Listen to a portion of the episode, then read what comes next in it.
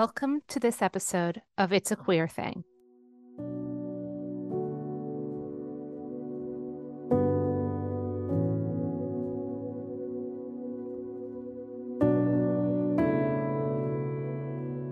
Today's episode is a little bit different in format, style, and substance. Chris and I are not going to be doing our normal goofy things because the subject matter is not goofy. This is your trigger warning. Today's episode will be talking about self harm and death by suicide of one of the transgender youth who lived here in Fresno. We have a very moving interview with Chloe's mother, Allison, who tells Chloe's story.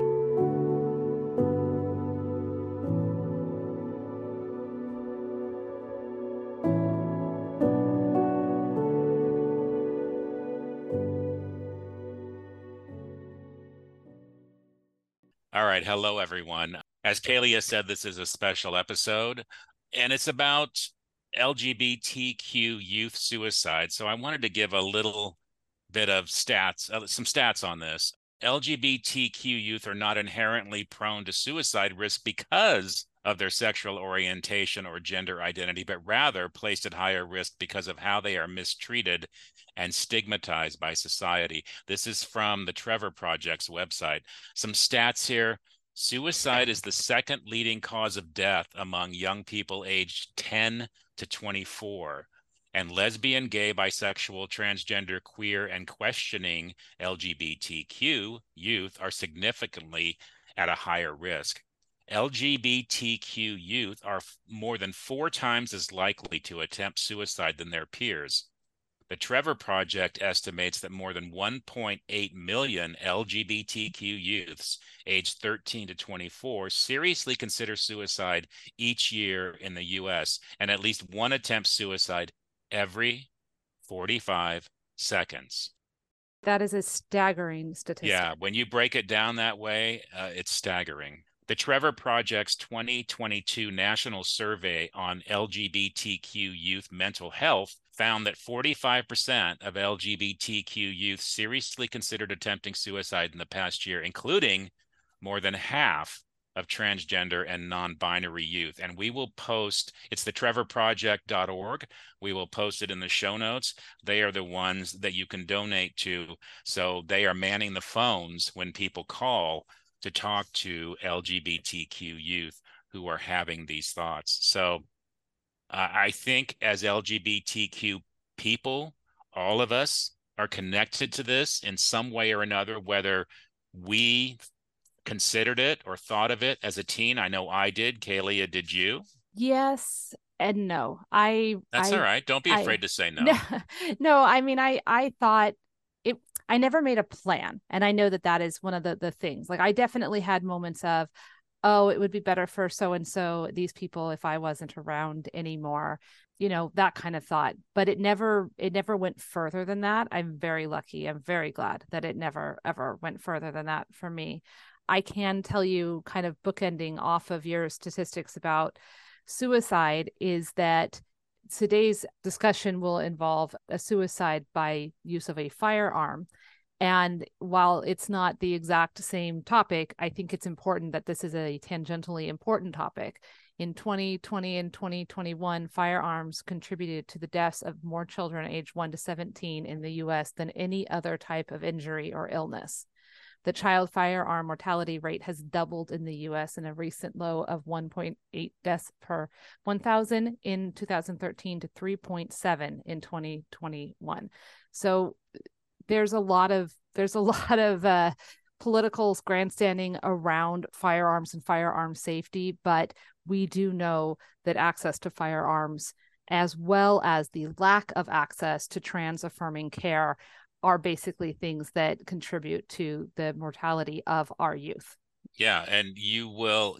We we know that uh, access to firearms not only affects the subject we're talking about today, which is LGBTQ youth, it affects the whole country. And there's a reason that firearms need to have less accessibility. And that's because firearms are very likely, if they are in the home, to provide an access to violence, whether that's against someone else or against yourself. Um, and Allison in the interview today will talk about that. But Kaylee, I know you have something that's connected to this that yeah. you want to mention. Well, I, I, you know, you'll hear in the interview, Chris did uh, the lion's share of the of the talking to Allison. I was uh, moved, of course, by Allison's story and and this tragedy of Chloe, but this particular subject matter hits very close to home for me. My best friend died by suicide in the same method that Chloe died by suicide um, in 2019. So that's four years ago, but it still feels very, very fresh. And the dates pretty much line up in terms of when Chloe died and when my friend died. And their birthdays are very similar. Both of them died right before their their birthdays. And so it was it was a difficult interview and i really appreciate that chris saw me just sitting over here crying basically the whole the whole interview and was able to step in and ask those important questions and and i'm really grateful that this show exists and we can give space to Allison to tell her story. I think it is very important that we keep Chloe's story alive. I think it's important that we keep the story of Mark Kenneth Garcia alive. I miss him every day. And I know Chris you've you've lost people in your life as well. I'm not trying to, you know, steal all the attention no, here. No, anything, and I but... don't want people to think because Kalia wasn't very verbal in the interview, it was because she was not interested. She was extremely interested and touched and emotionally attached to this story because of what she just told you, because of her best friend Mark, who passed away. And it was it was interesting, and I don't mean to belabor this, but you know, I, I at one point during the interview, I was chat, I was texting Kalia on the Zoom saying, you know, I'm dominating this interview. Don't you want to step in? And she told me that you know the date of chloe's suicide was the same as mark's suicide and their birthdays were very similar. So that's the reason that kalia kind of stepped back during this interview. So real quick though before we we listen to because we're going to let allison's story carry us through we're not going to come back at the end of the of the episode. Um, i know chris is going to give you the number for the trevor project uh, for those you know operators standing by but also just in case the trevor project's not a thing you want to do or for whatever reason, this is an easier number to remember.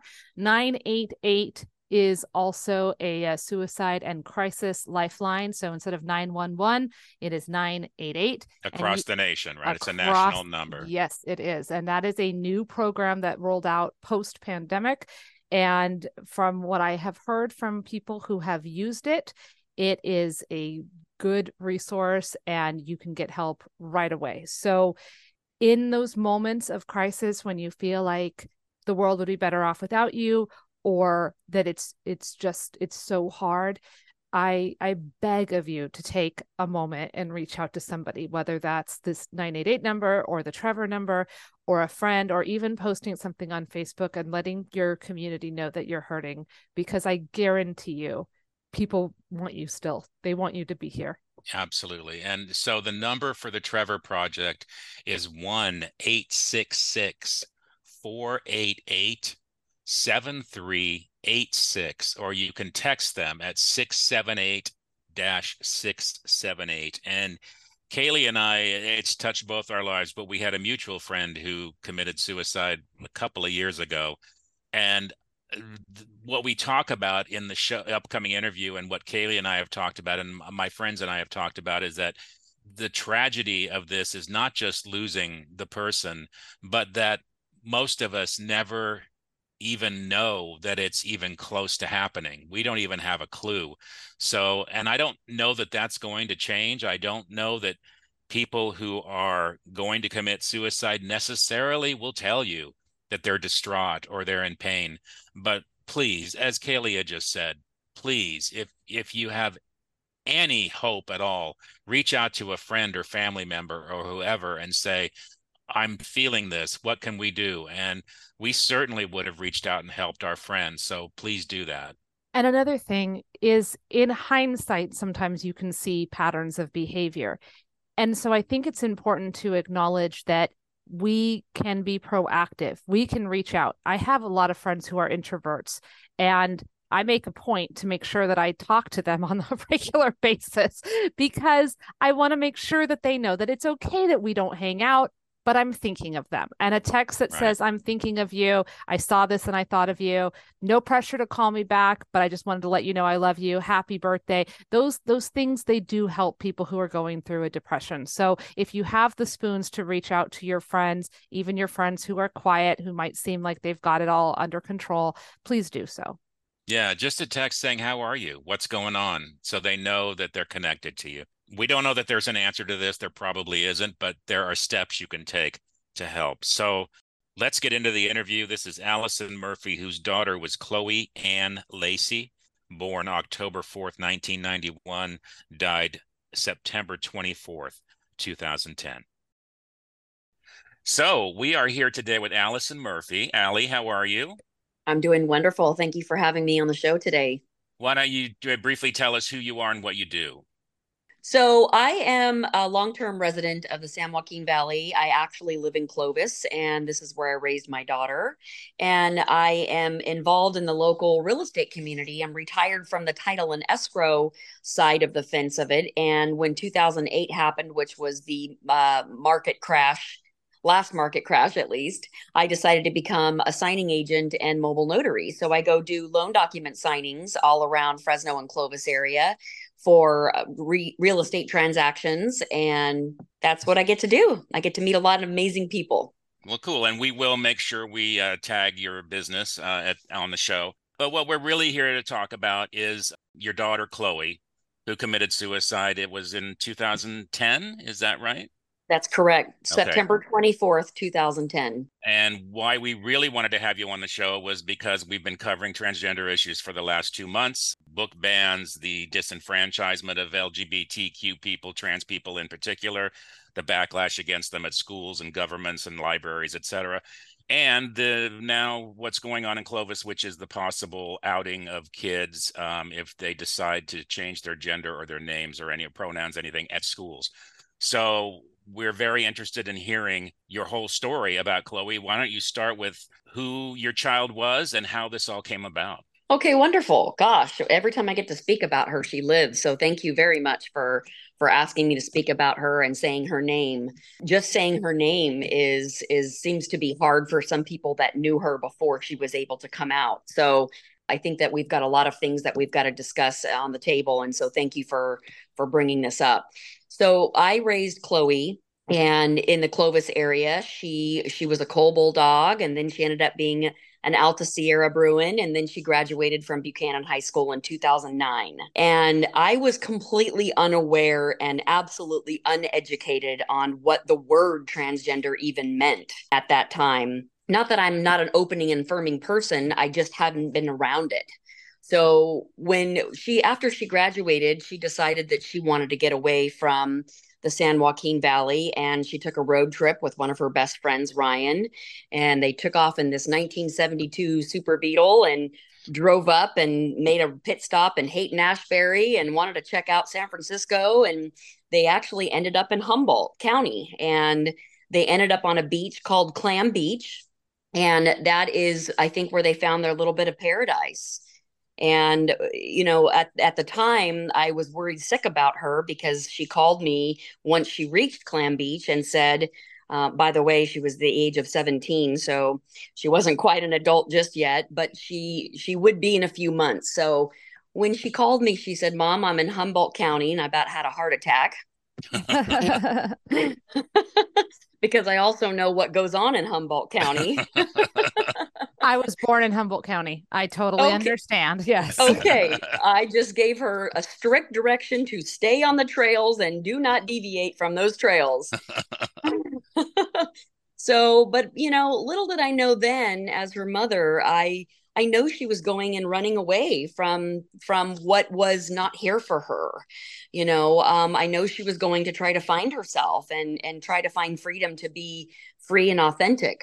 And so, me and the other mom um, of Ryan, we ca- we came together because these two kids said that they were never going to come back. They're not coming back. This is their new home, and I wanted to respect her, even though I was having my own mom fears, of course, in that moment, and and until I can find her some housing because they literally lived in that bug on that beach until we could oh, figure no. out where they were going to be. So uh, the other mom and I, we found an old Victorian home where the second story was for rent for six hundred dollars a month, and we split the rent and got these these two kids in this uh, Victorian home on D Street in Eureka. And uh, we said, okay, we're going to support your your your dream and your passions of what you want to do here. And she was a, a wanted to be a forestry major actually at Humboldt County University, Humboldt State rather. And so I wanted to support her in her happiness. Um, at this time, I still had no clue of what she was about to share with me. And well, she graduated over the summer, and that was probably, I'm, I'm taking a guess, maybe September ish, that she decided to be in Humboldt. And I bought her a train ticket to come home for for Christmas and we had Christmas here, and I bought her uh, a bunch of clothes, thinking that she would need this for work and whatnot. And I said, "Honey, you know, I know it's hard for me to shop for you, so." If you if there's any of these clothes that you're not that you don't like or you you would like for me to take back, you're not going to hurt my feelings. Just put them over there and I'll take them back. Well, she put every single article of clothing off to the side and said, "Mom, I, I'm just th- these are not for me." And I said, "Honey, no problem. I'll get the money back and give you the money, or we'll figure out something else. So, of course, little did I know. And we decided, you know, to just have a beautiful Christmas together. And we did. And it was time for her to go back home on the train. And so I took her to the train station. And even when I drive by the train station, my heart still skips a few beats because I would always wave to her as the train would leave town. And um, when she when she left, she started texting me and the first thing she says, please do not call me, but I'm going to text you some information and I'm I do not want to talk to you. I just want to text about it. And I knew it was serious, but had no clue what it was going to be. And then that's when she proceeded to begin to tell me that she was transgender and she started explaining to me. And of course, as a mom, my brain is spinning and I'm trying to focus on what she's saying and I'm trying to get up to, to par, up to speed. I, I had to Google the word transgender. I had no clue that this was even possible or a thing.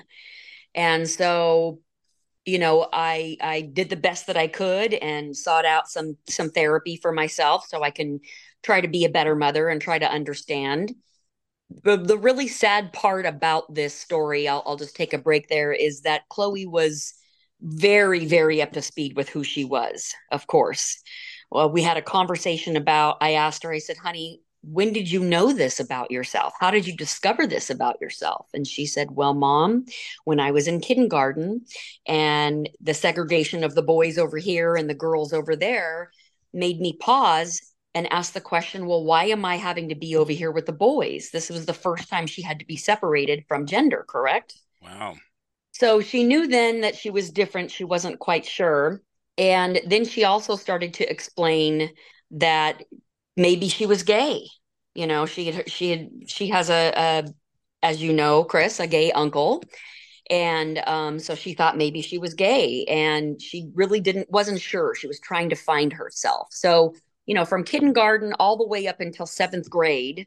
She came home from school and was watching uh, an Oprah Winfrey type show um, on TV. I was, of course, at work, and she had an epiphany moment because they were they had transgender discussions going on on the show, and she says, "Aha, this is who I am. This is exactly who I am." And but then kept it inside. She had fear, right? Deep, deep fear and that fear so- formed into a self hatred, completely undiagnosed. You know, this is seventh grade. So from seventh grade all the way until after she graduated from Buchanan High School in 2009, and then decides to run and flee for her sanity all the way to Humboldt County, then she decides to tell me. Mm. Well, she's been harboring this information for many, many years, you know, and you had you guys had no clue no not mm. whether gay or any of the lgbt letters you didn't think at all uh, that this uh, was even happening zero zero and I, I i was doing a little reading ali before this and i read where chloe early in life decorated her room with camouflage and military stuff i mean you know, very boy like stuff, which is unusual when we hear about trans women. Absolutely. And um, thank you for bringing that up. Uh, she was a very testosterone type filled kid, a BMXer, a mountain climber. She was amazing on the skateboard, uh, snowboarding. Camouflage was her thing um, in her room. She always wanted a camouflage comforter and all of that. A- absolutely. Uh, she was a, an incredibly intelligent young person um, and was, for whatever reason, uh, was very interested in World War II and just war in general, the history of it, of hmm. course. Mm so there was not an inkling of me having a daughter at all. There was no i want to have a doll to play with or you know let's put on some makeup and play in our ballerina shoes. This was all full on testosterone. So it was quite surprising to me when she came to me and then when i googled the word transgender you know i had a lot of spinning going on in my head and in my heart of course. In my head was trying to understand and my heart was my fear for my child yeah, yeah. Just so, so, people know, when you mentioned her gay uncle, um, Bobby Lacey, who was my best friend in element, elementary school. Um, so we have that connection. Just I just want to put that out there. Thank you for saying Bobby's name. Uh, yes, I absolutely. miss Bobby all the time. Yes, yes. And so I, I wish Bobby was here, as we've said many times, because I know that Bobby would be a major influence on Chloe's yeah. life. And, and, you know, we never know, right? We never know how it could have could have and should have really, really been. So um, I will back up a second and say the only thing that came out to me was when Chloe was around 16, she left me a note and asked me to buy some undergarments that were feminine.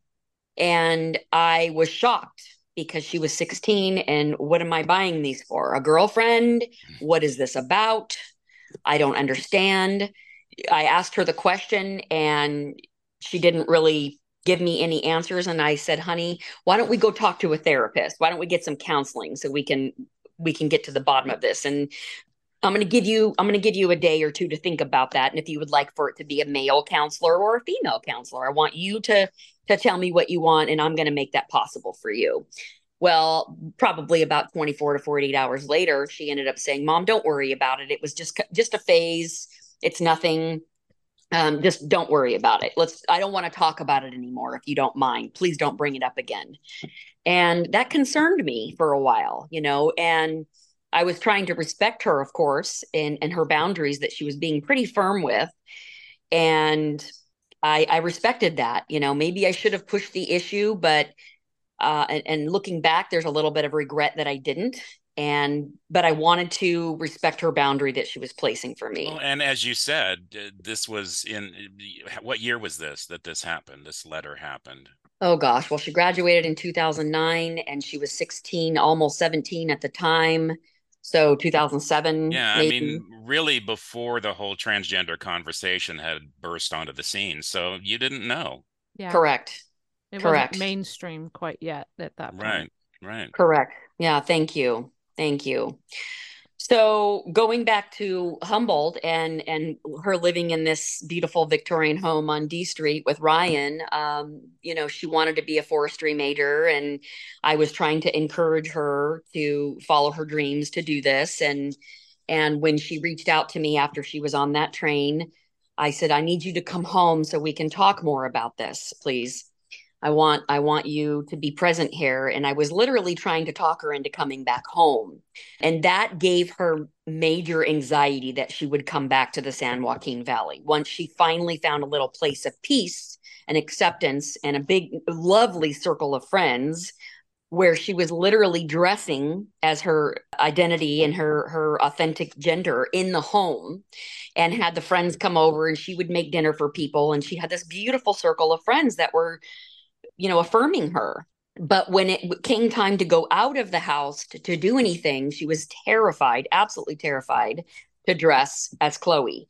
In fact, she would always wear a hoodie over her mm-hmm. head and tightly zipped up, and it was just complete shame. Complete shame. In fact, after her death, her friends came to me and said that not only would she do that, but she she also would shower with her clothes on and in the dark. Oh wow she had so much self-hatred and shame for you know her birth assigned gender that she she couldn't handle it And the fear about coming back to the valley, which I completely understand. Right. Even though she didn't have complete freedom in Humboldt County, she had some, and she just felt like here she couldn't really be herself at all. Is that right? Absolutely. There's there's there's no way that she felt safe being here at all. And I knew, you know, Humboldt's an eight and a half hour drive away. I knew it's not going to be easy for me as her mother to try and, you know, hold her hand and hug her and love her through this when I'm eight and a half hours away in the car. But at the same time, because I was not as educated then as I am as educated now, I was holding her accountable for being an adult as a parent should, right? Right. Little did I know that this she was spinning inside and a very dark spin, a very dark spin. And I learned most of that after she had passed from her friends. She had a she had attempted Chloe's death was she chose a shotgun. And she had had that gun in her mouth several times. And i i didn't know that. Did you know she had she even had a gun? Well it is actually her roommate's gun. Okay. And when she came home i let me back up here i'm jumping all over the place you guys i'm sorry i invited chloe to come back home so that we can discuss this with her and when she did come home i i loved it i took her to kohl's and took her shopping and, and let her buy some clothes and some jewelry. And I just loved watching her. This was my first time being in her physical presence. And I'm just watching her in awe of this is really happening to my child, but look how happy she is. She knows that me, her mother, is supporting her. I'm going to whip out my credit card for her so she can have these clothes. And she's going from rack to rack and picking things out and in in Fresno, so she was dressed as a female while she was doing this, and she was not dressed as a female. Oh, that was one of her greatest fears. She never overcame. Oh, okay. But apparently, she was beginning to if she's in the girls section looking for women's clothes, girls' right. clothes. Right. At the same time, I'm looking over my shoulder in fear for her of somebody maybe passing judgment and just making sure I'm being mama bear at the same time. And she came home and tried them on and just was all smiles. And, and my brother was actually here visiting from Washington as well. He found a group, a local group that he thought we should all go to as a family and let's let's discuss this. Well, that group ended up being Trans Emotion. Huh. And so we reached out to them and they said we'd be happy to have you. Uh, Zoyer was was running it at that time. Right. And I remember going into the bathroom and doing Chloe's hair and makeup. Um, and I sadly never got one picture of that day. I wish I did because mm. as I was doing her hair and her makeup, and I made her, I she was sitting down and I was looking down on her doing all of this for her. And as she looked up at me, because I was time to put her mascara on, it was literally like a sunflower just opening up its bloom with just yeah. this ray of peace. Isn't that great? Isn't that beautiful? My mom's doing my hair. She took me shopping today. She's doing my makeup. My family's here. We're going to go to this trans emotion meeting and maybe meet some people. I can only imagine the joy in her heart at that time. Yeah, absolutely. So we ended up going to the meeting and it was it was lovely. And and when I uh, met up with Zoyer years later, he said, "I remember that meeting." And there's other people that were a part of trans emotion that also said they remembered it and she came home and um, she just was filled with so much joy you know something happened to her i think it was the paranoia and the self-hatred again later that day because she kind of had not kind of she did have a, a, a mental breakdown chloe was so filled with anxiety and fear that she would literally cry so horribly to where she would even grabbed her hair on her head and shake her head. Mm. I even saw her punch herself in the, her head. Oh my gosh. Wow. Because it was just so frustrating for her, you know? She's known all of these years who she is. Now the work begins because she's outed herself. Yeah. And and she's not safe. So that's that's the thing, you know. That's correct. There's so much that uh, the LGB community and the trans community have come has been been at odds with because the transgender community often says to us you don't understand and we don't because being trans is not the same as being gay or lesbian. I mean, I can relate to a lot of what you're saying about not feel, feeling safe, etc. But you know, I'm not trapped in the wrong body. It's a completely different thing that we all, you know, have had to learn about. Absolutely. Thank you for saying that because I can't imagine waking up in the morning and looking in the mirror and looking at my my body and discovering that I am literally in the wrong body. Right. Yeah, and so many people don't understand this, and and I've I've done lots of reading on this, and if in fact Kaylee and I right now are reading a whole bunch of banned books from across the country to talk about on the show, and one of them is Gender Queer, which is a graphic novel. It's all pictures, but it's about this girl's journey from the boyhood to womanhood, and there's a section in here about what happens to people's brains and how that part because right now i get so tired of this everybody's on the other side saying there's two genders. There's male and female. They don't even understand what gender is and gender is you know in your in your head. It's in your brain. It's your identity. It has nothing to do with your sexual organs or your physical body. So i hope that someday we will all learn to understand this but right now it's a tough road and i can't imagine what it was for chloe's. Thank you. I appreciate that because it, it is really easy to have uh, for some it's easy for them to have sympathy but it's very rare to find empathy in people. Right exactly. And that's what we need more of. Yes. You know be grateful that you're not dealing with this situation. Right. Be, be, i'm not saying that you don't have your own trials and tribulations with your children or with somebody that you love but when your child comes to you and says they're transgender you have to get on board quickly yeah, and then, you know what offends me the most is when they say, especially with the kids, like we're going to talk about in Clovis schools and other places, you know, it's a phase, or they're just experimenting, or they don't know what they're talking about, and it's because people don't understand the brain and they don't understand gender is in the brain. It, it's just so offensive when they write it off. Again, they did with us as gay kids. They would write off, "Oh, you're just experimenting, you're just playing around, you don't know what you're talking about," but people know who they are Absolutely. Like she said, what she said to me about being in kindergarten. Right. Exactly. That's, that's facts I mean, for how me. Do, how do you even have that thought as a child in kindergarten at what age five or 6 mm-hmm. How does that even come into your head? I'm on the wrong side of the room. I mean, that there is proof. You know. Absolutely. Yeah. Absolutely. That's why I I stand strong on my soapbox of love mm-hmm. for the transgender community because when my child tells me that, I believe my child. Mm-hmm. Yes. What happened next after uh, we came back from the trans emotion meeting? Chloe had this meltdown at the house. I was in another room and actually I was outside and my brother comes outside and says you need to come in here and Chloe was on the couch just having hysterical hysterical crying and doing the hair pulling and and crying and and Mike says she just told me that she has had suicidal thoughts and she looks at me and she says, Mom, I will never do that to you. Never. I will never do that to you, Mom. And she's just hysterical. And I just hug her so tight. We're going to get through this. We're going to we're going to make it through this. Of course I have all this fear in me.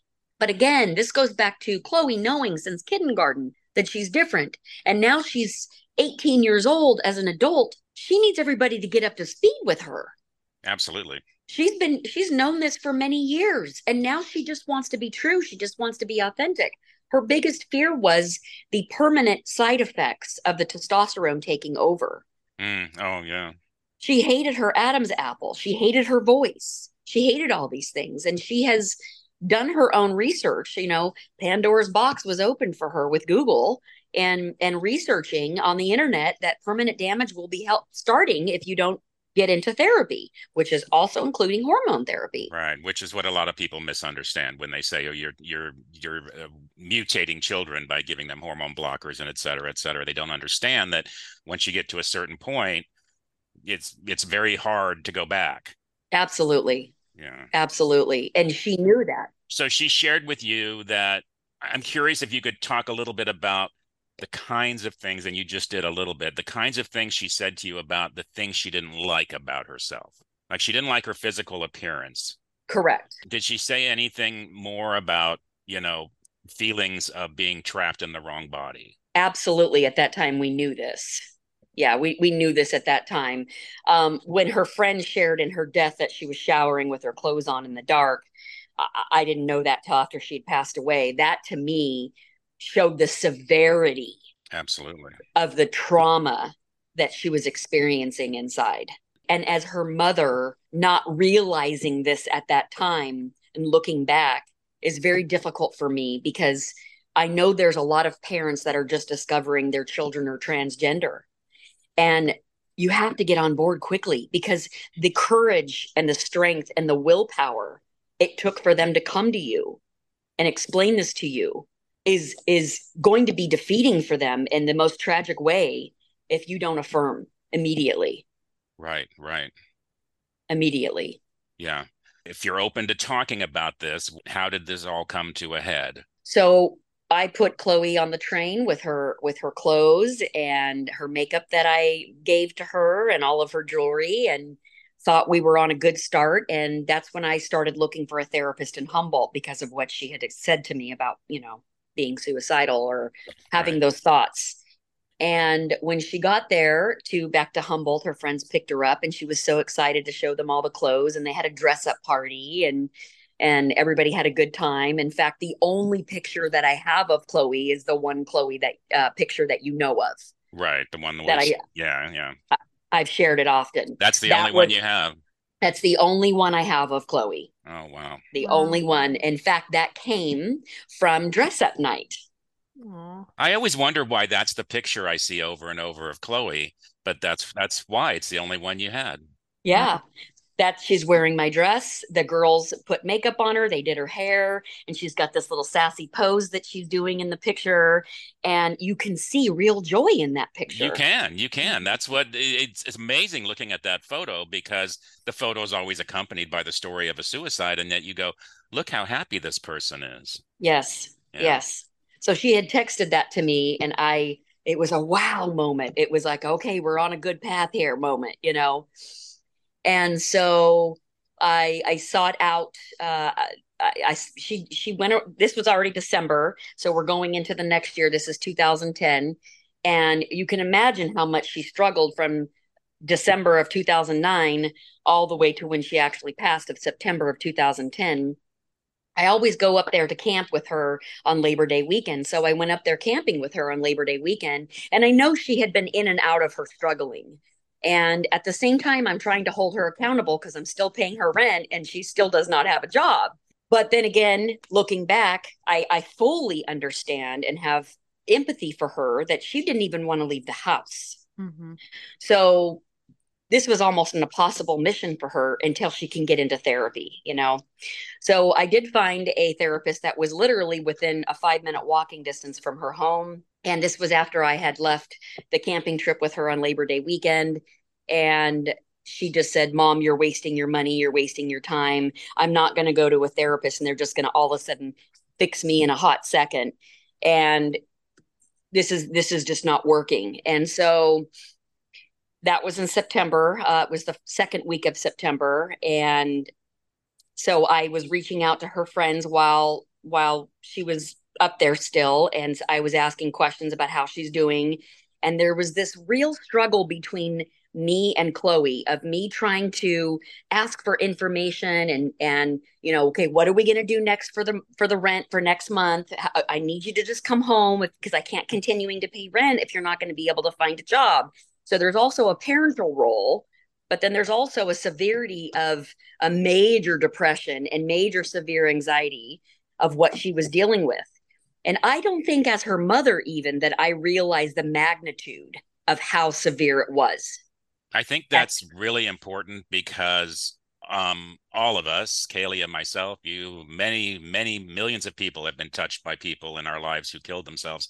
And ultimately, everybody kind of says the same thing. I had no idea because you just can't see what's going on in somebody's head and they choose or choose not to show it. And we all feel like that when someone kills themselves we always feel i could have done something why did i do you're like you're saying you regret this you regret that of course we can't it's not logical to do that but the emotional side of it is yeah why didn't i see this and the the truth is you're not going to see it most of the time you're not going to see it Yeah. At least to the degree you saw it, but you don't, you just didn't see the degree that it was. And I don't think it's possible because she was keeping it inside. Yeah. Correct. Correct. And and this is nothing against her roommate, but it was her roommate's gun. And they had texted me once and said she was, you know, has had thoughts of taking the gun. And I remember telling the roommates, you need to get rid of the gun. Yeah. Get rid of the gun. And I'm trying to find time to come back up there. And they texted me, well, we took all of the ammunition out of the house. And I said, well, it's not really good enough, but if if you're sure that you have all the ammunition, then we're gonna we're just gonna go from here because he had really nowhere to leave the gun anywhere else. I mean, you can buy ammunition, so That's absolutely what happened. yeah, is it really? I don't know how she obtained it, but it only takes one shotgun pellet casing. As the month went on, there was a real struggle again between me and her to figure out what we're going to do next because she absolutely did not want to come back here. She was spinning. She was spinning inside and she had fallen down the rabbit hole so far that she wasn't even able to have clear and calm conversations anymore. And the therapist she would deny, so I couldn't help her with that. The day she actually decided to take her life was a day where she was spinning profusely and I remember texting her friends I need you to go check on on her. Well, they were all at work and they said we will go do it as soon as we get off of work and I was also at work and explaining, you know, I'm going to be coming up there and one of her girlfriends says, "Well, we're going to have a dress up night tonight. I'm when I get off work, I'm going to I'm going to call her and say we're going to have a dress up night tonight. Maybe that will help her bring her out of her hole again, out of her darkness again." Yeah. And I I probably had 7 or 8 clients I had to meet that day. And uh in between some of my clients in the afternoon, I got a voicemail from Chloe and tragically she said, I'm just so tired of this. I'm just going to shoot myself. Oh my God. I didn't get to get to that voicemail till later in the day. And when I did, I was scared to death because she wasn't answering her phone. So I reached out to her girlfriend. She says, I'm just about off work. We're getting ready to go over there. I said, please keep me posted because she's not answering. And I had another client after that. While I was in that client signing their loan documents with them, I got a text message saying the entire street is blocked off. There's police tape everywhere. There's an ambulance and a fire truck. And I immediately knew. How do you not know when she leaves a voicemail like that? Of course. And so I tried to call the, the, the sheriff or the, the, the, police officers and find out what was going on. And of course, it was confirmed. Um, her roommate came home from from work and, and found her, and it, it was his gun. Did she leave a note? She did not leave a note. Which is another really difficult part with suicide, even though you know what was going on, that we don't get some answers after the fact. Yes. Yeah. I feel terrible for her friend Ryan because he's the one that discovered her and it and it was his his gun. His gun. Yeah. Yeah, he I'm sure will live with that with the for the rest of his life. The same way we all live with things. Why didn't I do this? Why did I do this? It's and that's a particularly tragic one. Absolutely. So so Allison, the the reason we wanted you to come on and tell Chloe's story and your story is because of what we were talking about earlier. What's going on in Clovis schools where they are now threatening to out trans kids who decide while they're at school to use a, a different pronoun, a different gender. Talk about now with foreknowledge of what you were going through before when you didn't even have you didn't even know what transgender was and i'm sure absolutely positively a lot of people out there still don't know what transgender is even though it's everywhere talked about everywhere now. What would you tell a parent about why we need to protect children's identities? Well i think that i would say especially in this area that you you need to listen to your children. Your children know who they are. And when you're in a situation like I'm in a situation with my daughter coming to me, you need to find out information. What are they trying to tell you? Go to a therapist. Listen to your children. If you don't offer them a safe haven and a safe place for them to be truly and authentic of what they're trying to share with you, where do you think they're going to turn? Right. Where are they going to go? You have to be their safety. You have to be their net. Which I think schools have always ha- had this policy of being a safety net, just like you said, for children. And now it seems, as far as it relates to LGBTQ kids, particularly trans kids, they're deciding that the parent is the one that needs the safety net instead of the child. I just, it's so ironic and hypocritical. Well, you know what I would say to that, Chris, is okay, what if they don't have a family or parents that are stable emotionally, mentally to be able to be that safety net for them? What if, right. what if home is not the safe place? Exactly. And what if the only safe place that they have is the school? Yeah, and I think people automatically think just because we're people, oh, home is safe. We all, you know, that idea is in the back of everybody's head, but that is just not true. Think of the number of uh, LGBT homeless youth out there. Right. It's, yeah, it's astronomical. And some of them are literally just kicked out by their parents once they find out that they're a member of our community. I didn't come out until I was 20. For that reason, and I knew way back, the same way you talk about Chloe knowing about kindergarten, I knew about that time too. I didn't know exactly what it was, but I knew I was different than everybody else. And I Uh, you know, uh, uh, this is in the 60s and early 70s when I grew up, but I couldn't tell anybody. I mean, it was too dangerous. And this is the world that transgender people live in and a lot of LGBT people live in um, today. It's too dangerous, not just in the streets in public, but sometimes it's dangerous at home. And school is the only place they can express themselves and get some relief from all that anxiety that you've been talking about with Chloe. Absolutely. I mean, when you have you know uh, a child that is eh, expressing severe depression severe anxiety and they come to you with this problem as i've stated before they've known for many years. So now they're they have this expectation that they finally had the courage to tell you and they're exhausted inside by just telling you. You have to be able to pick up the flame for them and and and move forward for them and protect your child because you know, I always, when I tell Chloe's story, I can tell in some people their reactions. Not my child, not my problem. Mm-hmm. Wow. Right? Yeah. I've never had to deal with that. Not that they're being disrespectful to me, but they can't relate to what I've been through. And they can't relate to what Chloe's been through. Mm-hmm.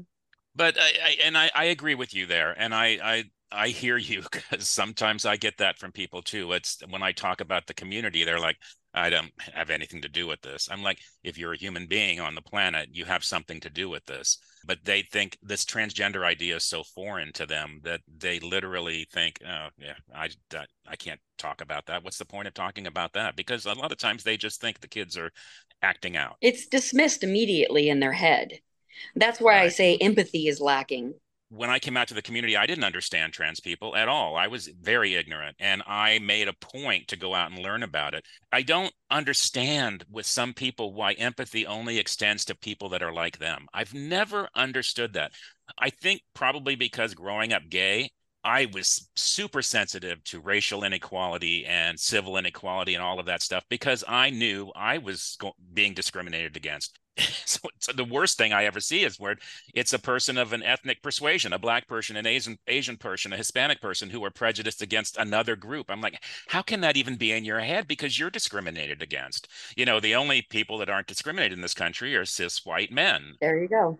Yeah, and I, you know, I, I've got the privilege of being able to pass with that a lot of my life. So, but people who are trans, they can't because that image of their outer body is not who they are in their head. It just must be torture. Absolutely. But you know what? I, I have been given the gift to be able to speak for Chloe in her death. And I was given the gift to be a part of the documentary Trans. And by being a part of that documentary and, and telling her story in the most loving way that I can, I don't want to shake my finger in people's faces and say, you better get on board because that's not going to win. Sugar is going to bring in more bees you know and because of the documentary and because i continue to softly and lovingly explain my child's story i have had parents or family members many of them come to me privately and send me messages in whatever way they could and say thank you for telling chloe's story. Because of you i had a little bit more empathy or i understood a little bit more because my child has come to me your story about Chloe helped me be more empathetic when my child came out. Yeah, and that's why I say all the time more of us in the community and you as an ally need to come out and be vocal because I hear what you're saying. Sometimes you feel like, what can I do to change these people's minds? And you know me, Allie, I fight with conservatives all the time. And I'm like, what do I do to change your mind? And I agree with you. A lot of times it's just being there, being vocal. Somebody in the background, you may not even know about it, is going to hear you and it'll tweak something. So, you know, when people say, Chris, why do you keep doing this? Why do you talk about this and argue about this all the time? I'm like, because I want one person in the back of the room to hear what I have to say. If I had had that when I was a kid, it would have been very helpful. So Absolutely. you're a, you're a you're a terrific ally, oh, and thank you. You know what you have done and how you have educated yourself and come out into the community after Chloe's death is just nothing short of spectacular. Like you were saying, it there needs to be other voices because if the only voice that is speaking is a bigoted horrible voice then that's the only sound out there so we have to we have to talk back because otherwise they're talking alone. And so right. i do think it's important to to speak up and to be that voice. And it's a it's a beautiful legacy that you're doing for chloe. Thank you so much for saying that. Now you're touching my heart. So i was going to ask you but you actually just answered it. I was going to ask you what do we say to people to to create change? What do we say to the schools when we go there to the school boards and say when they are saying parents have a right to know because on the one hand, as a human being, I can understand at least how that argument makes sense to them that we have a right to know. But on the other hand, I would think, just like it's evident in your case, if you were open to this, your child would have told you. So it's clear. So, what would you say to school boards who are throwing this out there? Well, that's pretty much it, Chris. You know, these these kids, they've dug deep for the courage to tell a friend that they felt safe with you know, and maybe a few friends. Maybe they've told a, a, a counselor at school that they know identifies as a part of the LGBTQ community. But what if this was your child? What if this was your child? I know it's not, but what if it ends up being your child? Or it might be your child and you don't know it. That's what I'm saying. Yeah. Five years, 10 years down the line my fear is that parents want to know so that they can you know try to indoctrinate the other direction or conversion therapy or well we'll get you into counseling we'll get you to church we'll get you x y and z place and they'll talk this out of you. It's a phase yada yada yada. And that's obviously not helpful and and detrimental to the health of the child but it is definitely we don't know what they're going to do with that information i guess is the thing. And i feel like at this point it's it's a child's right it's a human's right that i think that we should be able to come out when and if and to whom we choose. And i think that that is across the board whether you're a 15 year old who's figuring it out or you're a 45 year old who's kind of figured it out or you're 70 years old and it's like dawning on you that this is your authentic self. When and if and to whom you choose. And i think when we take that choice away from children about who they get to come out and when they get to come out it's it's that's not good. And it's the opposite of suicide prevention. Right exactly. I a thousand percent agree with you because that is actually what has been happening and why we're here today trying to make a change. By you doing conversion conversion therapy by you taking your child to church and having uh, the Bible beat it out of them is just going to be pushing them further down their own rabbit hole of darkness. Right. And you know, I my family ended up being for the most part accepting of me, but I told my mom I was gay as I was going into surgery. I don't know if I've ever shared this story with you, Allie, but when I woke up, the first thing she said to me was, um, we're going to get you to a psychiatrist. And in my mind all i heard was you want me to change. You want me to be somebody else. Whether it, whether that was going to be a supporting psychiatrist i don't think so. I think it was going to be let's talk you into liking girls again. So when you say that to kids and i can see how chloe would have been resistant to that because i think as lgbt people our first thought is okay you want me to be somebody other you're somebody other than i am. Even though for you Allie, it was a totally supportive move. I i understand chloe's thoughts. Sure thank you so much for doing this because we're specifically doing this so we can like you said reach somebody out there who may be going through the same thing we've talked to a few parents in the last couple of months about having trans kids and um, it uh, the one thing that they have all shared that it has been incredibly difficult but that somebody somewhere else either saw what they said or read what they said and said thank you. Absolutely. I would say, as a parent, growing up in conservative Clovis, going to Clovis Unified School District, growing up in pretty much a, um, a, a semi conservative family, not knowing what any of this is or not being around any of this, I have learned the most of my education in Chloe's death because I didn't have much time with her. When she came to me, literally nine months later, she shot herself.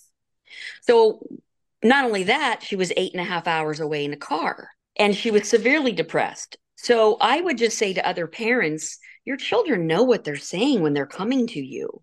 You have to you have to listen to them and sit down and be empathetic and and be loving and tell them we are going to get through this together. How can i as your mother support you to be happy?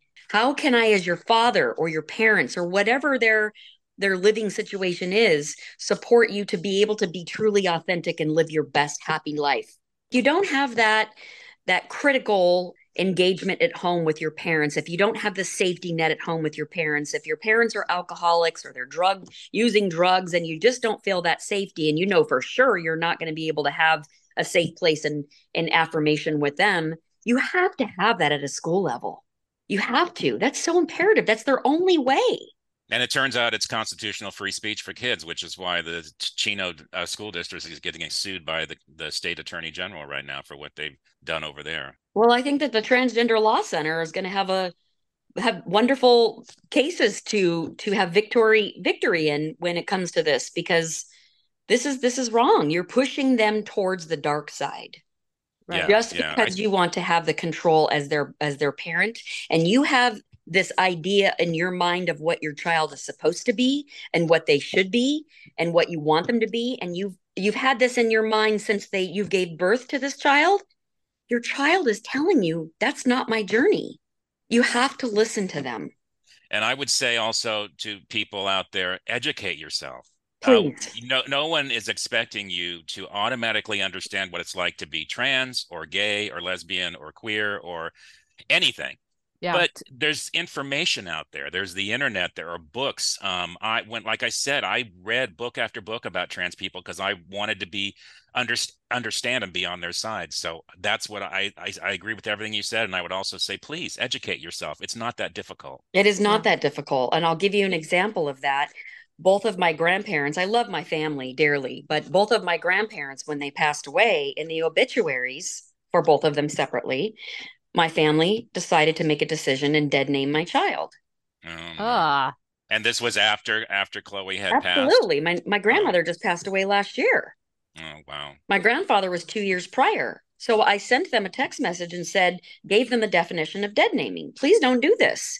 This is what you're doing. This is disrespectful to my child. And they had probably never even heard that term, which is they why hadn't. you need to educate yourself. Correct. People get out yeah. to read a couple of books. Correct even those of us in the community doing activism work bump up a, on phrases and words and jargon that we have to learn and and concepts. So it obviously everybody has to do that. Yes it doesn't take that hard to hit the google button. I mean it doesn't take right. that many steps to do that. We all have devices now. So chris you just bring up a wonderful element to this whole discussion. Please educate yourself before you fly off the handle with your child right. Mm-hmm. i mean this is this is what's behind racism discrimination prejudice all of this in the around the country is education. Just read up on it. Talk to somebody who's in the community. I guarantee you you've got people in your family that are in our community. They may not be vocal about it but they are there. You know it's it's interesting what Kalia was saying before. What's interesting about the lgbt community we always talk about numbers. What are the numbers? What percentage of people are lgbtq plus? I think you know because people are coming out especially women in their 60s and 70s and deciding to be with a woman after they've been with a man and raised a family these are people that only did it because they had they saw an opening at a certain point in their life which is usually older and they did it which means there are a whole bunch of other people out there like absolutely. that. Absolutely. Mm-hmm. so our numbers are bigger than they say they are Last I heard, one in every 500 children is transgender. Yeah. Wow. How many kids are at Buchanan High School? Yeah, exactly. exactly. Well, thank you so much, Allie, for doing this. We are so in, excited to share this story and honor Chloe by doing that. Every time we say her name, honey, she gets to live.